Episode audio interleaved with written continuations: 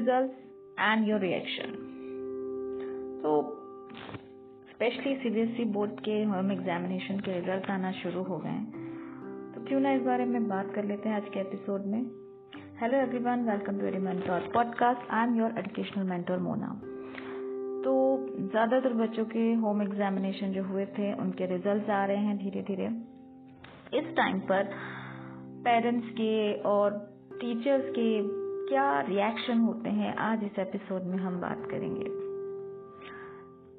देखिए, जब रिज़ल्ट आते हैं आपकी एक्सपेक्टेशन में, आप बहुत ज़्यादा खुश होते हैं एज अ टीचर भी और एज अ पेरेंट भी। आप बच्चे को इतना ज़्यादा प्राउड फील करा देते हैं तो मे बी वो ओवर कॉन्फिडेंट हो जाए और नेक्स्ट टाइम से उतने अच्छे रिज़ल्ट ना दे। तो बच्चा अगर एक्सपेक्टेशन से या उससे ज़्यादा रिज़ल्ट आए तो भी आपको इस तरह से रहना है कि यस यू डिड वेल और भी अच्छा करेंगे। पर आपने बहुत अच्छा किया है। सेम रिएक्शन आपका होना चाहिए जब रिज़ल्ट एक्सपेक्टेशन से कम आए।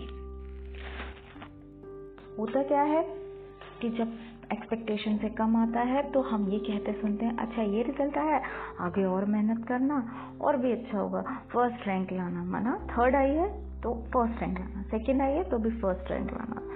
फोर्थ फिफ्थ रैंक पे आए तो भी अच्छा बेटा नेक्स्ट टाइम पे फ़र्स्ट रैंक लाना। क्यों? वो जो अभी बच्चा रिज़ल्ट लाया है, वो भी तो उसकी मेहनत थी। आप पहले उसकी उस मेहनत की तारीफ़ तो करिए। तो बच्चों को रिज़ल्ट देखते ही एक तो रिएक्ट मत करिए। बच्चों के रिज़ल्ट पे रिएक्ट एकदम मत करिए। एज अ टीचर भी, या बच्चों को कह दें, तुम्हारा रिज़ल्ट अब बेटा इस बार कम आया है, तुम इससे अच्छा करते थे, ये है, वो आपको नहीं। पहले आपको उसका अप्रिसिएशन देना है कि आपने बहुत अच्छा किया है। तो बच्चे में कॉन्फिडेंस आता है कि हाँ मैंने जैसा किया है, जितना किया है अच्छा किया है। तभी टीचर मेरी तारीफ़ करे। या मेरे पेरेंट्स मेरी तारीफ़ करें। तो ऐसे पेरेंट्स भी आपको बच्चे को एनकरेज करना है। आप उसकी बुराई करके उसको डिसअपॉइंट कर रहे हैं कि वो जितना अभी तक कर रहा था, वो शायद वो भी बेकार था। उसकी मेहनत बेकार हो गई तो आगे से उतना भी नहीं करे। आपको उसका जितना भी रिज़ल्ट आया है एक्सपेक्टेशन से कम या बहुत कम आया है, उसकी तारीफ़ करिए। फिर उसकी प्रॉब्लम समझिए कहाँ प्रॉब्लम थी? रिएक्शन इस तरह से आना चाहिए जहाँ बच्चा अपने आप को डिसअपॉइंटेड ना समझे। सबसे पहली बात।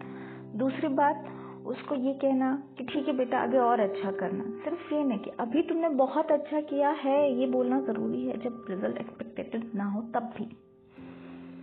तो प्लीज़ रिज़ल्ट के रिएक्शन इस तरह से रखें कि आपका बच्चा और मेहनत करने के लिए एनकरेज हो, ना कि अपनी की गई हंड्रेड क्या टू हंड्रेड परसेंट उसने मेहनत करी थी। अपने आप को इम्प्रूव करने में वो उसमें भी डिसअपॉइंट हो जाए। बस मेरा आपसे इस टाइम पर यही कहना है। पेरेंट्स को भी और टीचर्स को भी, अपने बच्चों को एनकरेज करिए। आगे की और अच्छे रिजल्ट्स के लिए और अभी के रिजल्ट्स के लिए अप्रिशिएट ज़रूर ज़रूर करिए।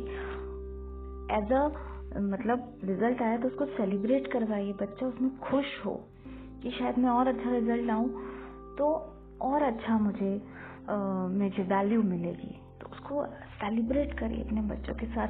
जो भी रिज़ल्ट लाया है, उसको एंजॉय कराइए। एक एक आइसक्रीम का ऐड आता है ना? कि फ़र्स्ट तू फ़र्स्ट आएगा तो मैं तुझे ये आइसक्रीम खिलाऊँगा सेकंड आएगा तो ये थर्ड आएगा तो ये। पास तो होगा ना तो ये। आई मीन हर लेवल पर सेलिब्रेशन होना चाहिए। बच्चे कॉन्फिडेंट होते हैं एनकरेज होते हैं और ये उनके लिए बहुत ज़रूरी होता है। क्योंकि सिर्फ़ एक क्लास के कुछ मार्क्स आ जाने से बच्चों की लाइफ ख़त्म नहीं हो जाती है। Life is more important than a result of a class than a report card of a class बच्चों की लाइफ को इमोशन को ज़्यादा इम्पोर्टेंस दीजिए, ये ज़रूरी है। सो उन्हें एनकरेज करिए, उन्हें कॉन्फिडेंट बनाइए, ना कि disappointed thank you very much for my this episode Stay tuned on Edumentor podcast मिलते हैं आगे के ऐसे ही पॉडकास्ट में। ऐसे ही इंफॉर्मेटिव एपिसोड्स में till then have a happy and safe life